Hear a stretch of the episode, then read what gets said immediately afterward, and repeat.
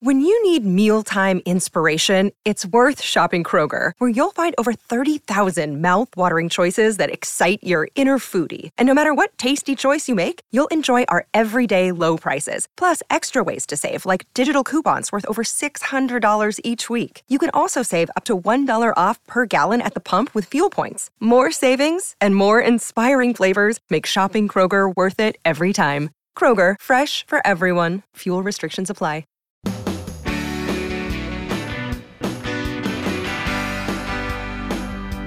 It's my pleasure to welcome you to the Clark Howard Show. Our mission to serve and empower you so you make better financial decisions in your life. In today's episode, it's graduation time.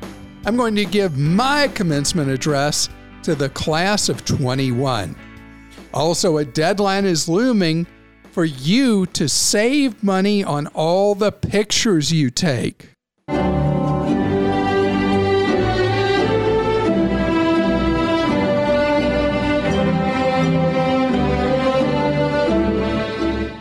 So it's so funny. I did not do a graduation commencement speech for any high school or college last May during the peak of the pandemic.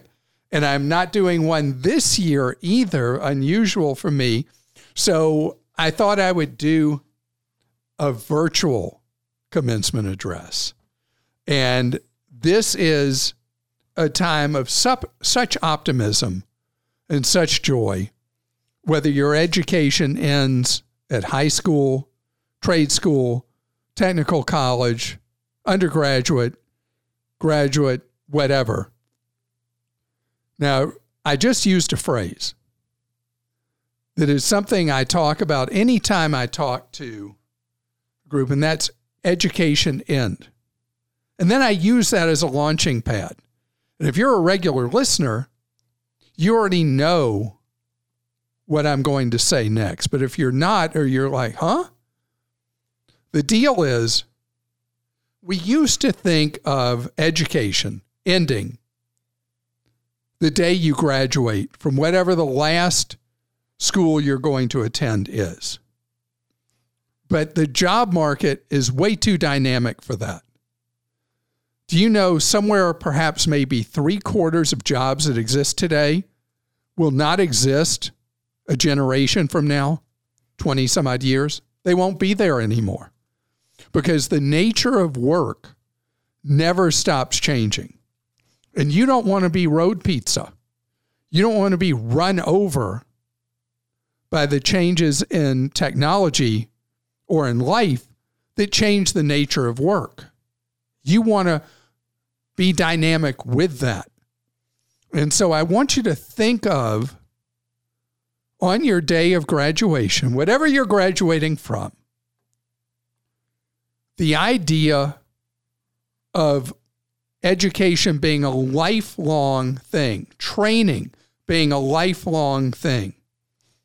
I'm obsessed with learning. And for me, not necessarily in the traditional classroom. I know that people tend to be surprised that I was never a very good student in a traditional classroom. But in the classroom of life, learning as I go over the years, I have a thirst for knowledge that makes me a natural for the continually evolving world that we live in and what happens with what skills are most sought in the marketplace. So I'm way at one extreme. A lot of people, well, they, we kind of get set in our ways and our habits. And that's when you get run over. So, first things first, through your working lifetime, try to always do what you love. Don't be in a job that you're miserable going to. It's fine even when you love your work for weekends to always feel too short. But when the work week feels too long, that's when you really need to think about what you're doing with your life. You know, our time on earth is short, is precious. And not in a hedonistic way, but in a fulfilling way, you want to get as much joy out of life as you can. For the typical person, you spend more hours involved with work than you do any other activity, other than sleeping, maybe. So, that work you do should be something that brings relevance into your life and, dare I say, joy into your life. But if work is just drudgery, come on.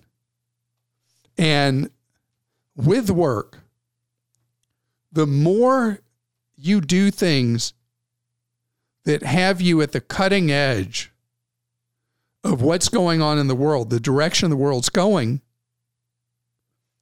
the better you're going to be treated typically, the more you'll likely make, and the more options you have with your life moving forward.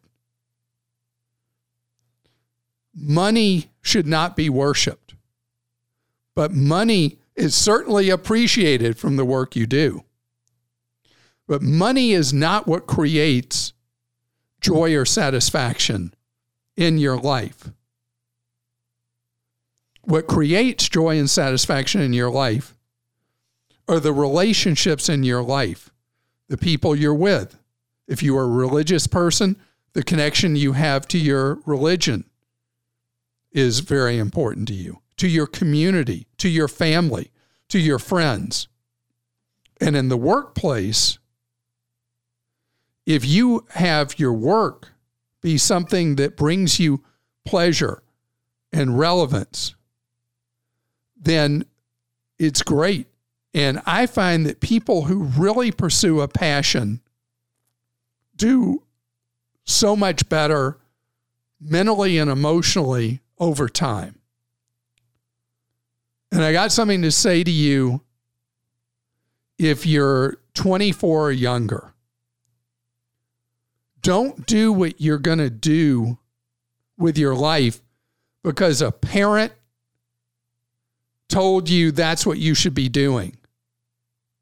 You can love that parental influence, but do what you love, is what you do really important because who do you need to be true to? Yourself.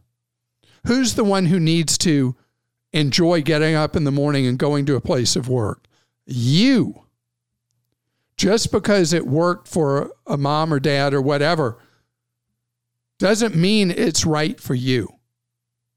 If what they do is something that you think you'd love, great then they feel like they won, but you won too. But my experience most of the time is that it doesn't play that way. And so do what brings you fulfillment, satisfaction, joy, and relevance. And to stay relevant, remember today, your graduation day, is only the start of your education not the end. Now, that was eight minutes, Christa. Impressive. Do you know my rule as a commencement speaker? What? That n- people may be happy that so and so is going to be their speaker, but they never want them to talk long. That's true. so I never wanted to go over 10 minutes. I always wanted to stay single digits on a commencement speech. I think you should add one thing go straight to 15% savings on your retirement. That is absolutely true. And it shows that you should have given the No, I learned that from you. I learned that from you. Just rip the band aid off with your first job. Yeah, because it's not ripping a band aid off. If you from you've been used to living on like nothing typically when you've been in school past high school and so when you get that first job, if you save money like a maniac, there's nothing to miss because the paycheck, even what you have left, brings you a lot more purchasing power than you had while you were in school and study. All right, let's get to a couple of questions here. Um, Michelle in Missouri says, What's the best way to replace the key fob to my 2020 Honda CRV? I contacted an automotive locksmith. His quote was higher than the, than the car dealer. Any suggestions? So, what I would recommend is something that I've done both ways that have saved me money. One, I have bought key fobs on eBay many times because I'm a forgetful guy and I lose keys. And then you can pay to have it programmed, usually at a fraction of cost of starting from the ground up, having to buy the new uh, key fob and have that programmed right from a dealer. The other thing is there are now third party services that are available in every mid-size and large market. Some are mobile, others you go to a fixed location where they say they can sell you a key fob and program it for any vehicle.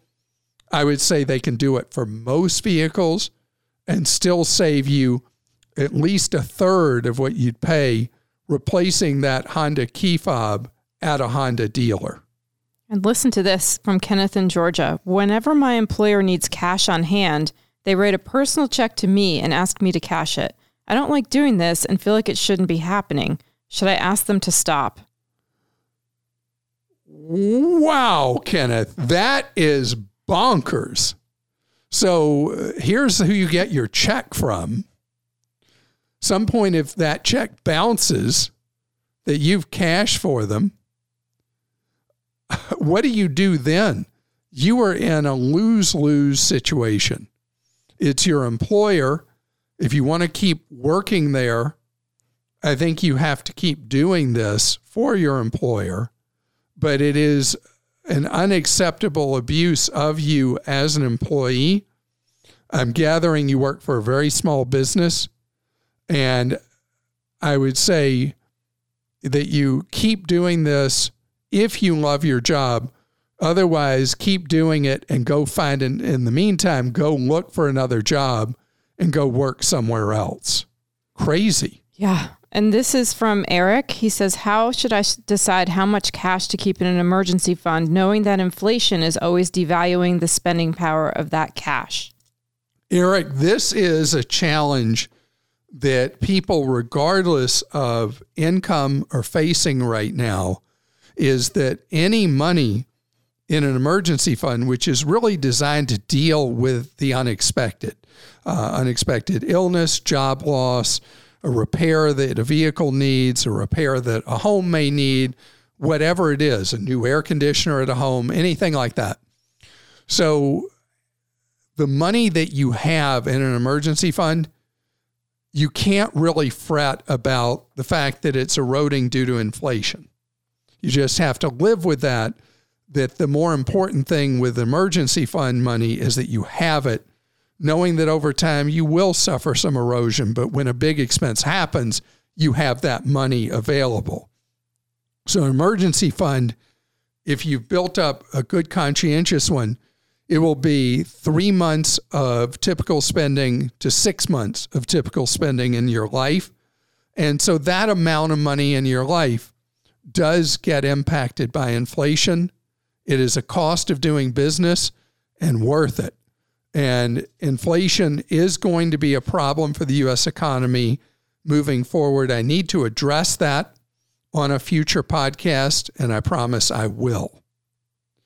Next, do you use a photo storage service of any kind?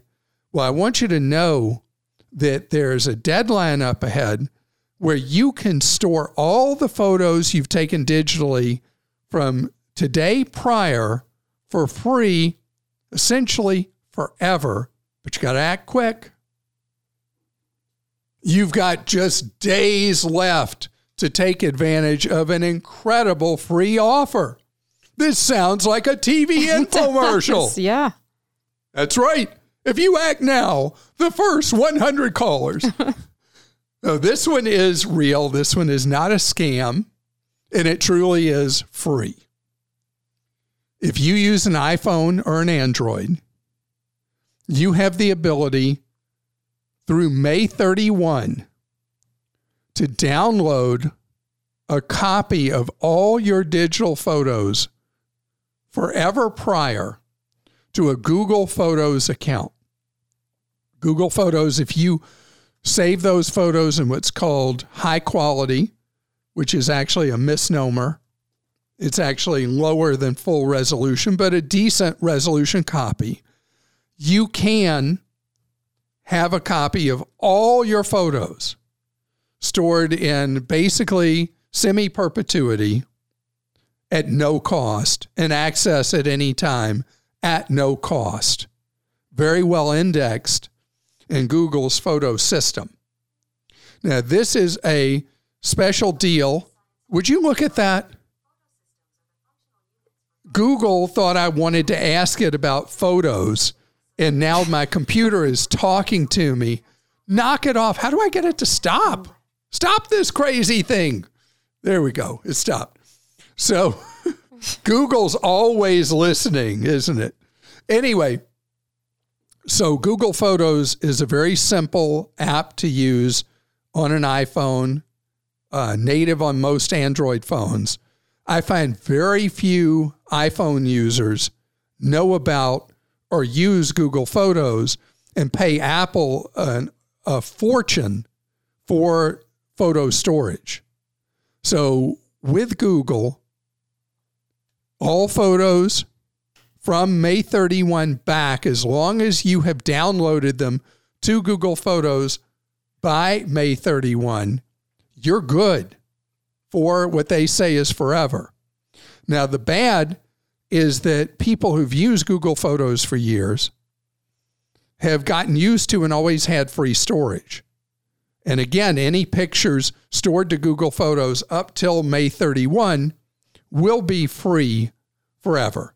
But any starting June 1st forward, you'll have to pay Google to store your photos. There it goes again. Google thinking I want to talk oh to it again. Oh, Google, knock it off. So, is that crazy? It's your Chromebook. Yep. And I never said those okay. command words that I will not repeat. So, always listening. These these electronic devices creepy with all the listening. Anyway, um, with photo storage, once June is underway, we will review what's available in the marketplace because it's going to set off a new competition to store photos. And we will post a briefing for you on clark.com of what will be the best deals moving forward uh, in June forward. And that will change over time for storing your photos. And this is becoming a real profit center for Apple and will be for Google now to store your photos because you know what's happened is our photos have all ended up trapped in digital land. You know, people used to print out photos. I know this is weird if you were born in the last 15 years. You may not know how pictures used to work, but you'd take them with a camera that had something in it called film. And then you'd have to take the film to have it developed somewhere. And then you'd have pictures. There were actual pieces of paper, glossy or matte finish. And then you'd have photo albums you'd store these pictures in. I know it sounds crazy, doesn't it? So today, they all end up stored in this digital universe.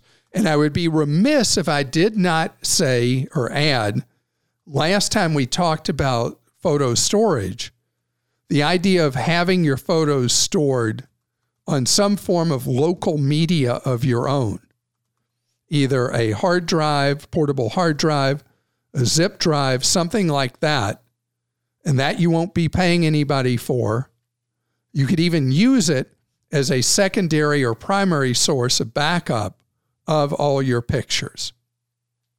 Okay, speaking of that, Donald in Florida says recently you were talking about keeping and getting rid of receipts. You said you took pictures of them. I did that until I started looking at my cloud, like Google Photos, and what I found were pictures of my passport, driver's licenses, prescriptions, all types of information about me. I stopped my automatic uploads of pictures and went back and deleted the ones that contained information. And thank you for mentioning that, Donald. So, with um, in the case of you using Google Photos, you can instead put documents like your passport in your Google Drive. And that's considered to be a more secure place for documents rather than having them in photos. And that's actually where my um, documents reside is in Drive. And you get a certain amount of drive space for free and more than enough, I think, to store your uh, documents that you're talking about, as long as you're not using Google Drive for widespread storage of content. Okay, and this is from Shane in California. After we suspected some rats were under our house, we hired a pest service to handle it. They said they might do various things like putting rat traps up, plugging holes with concrete, etc. That week, they sent a bill with no details for $175. We asked for an itemized description of what specifically they did. They haven't responded, and it's been months, even though we have sent multiple emails asking for a description of the work.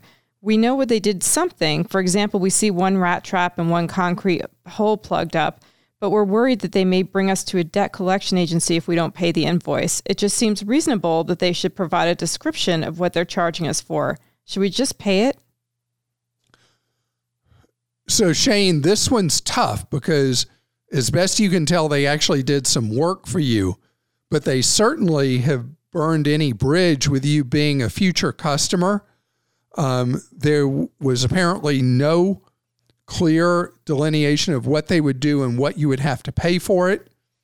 In this circumstance, I would say this is a form of tuition and you pay the $175 as a lesson learned in the school of life because to not pay it when some form of service was rendered seems like not the best choice. And depending on each state you may even face the possibility of liens being placed on your property. I don't know the lien period that's eligible in the state of california but more likely what you said about a debt collector at some point is a more likely outcome, but I think just pay the 175.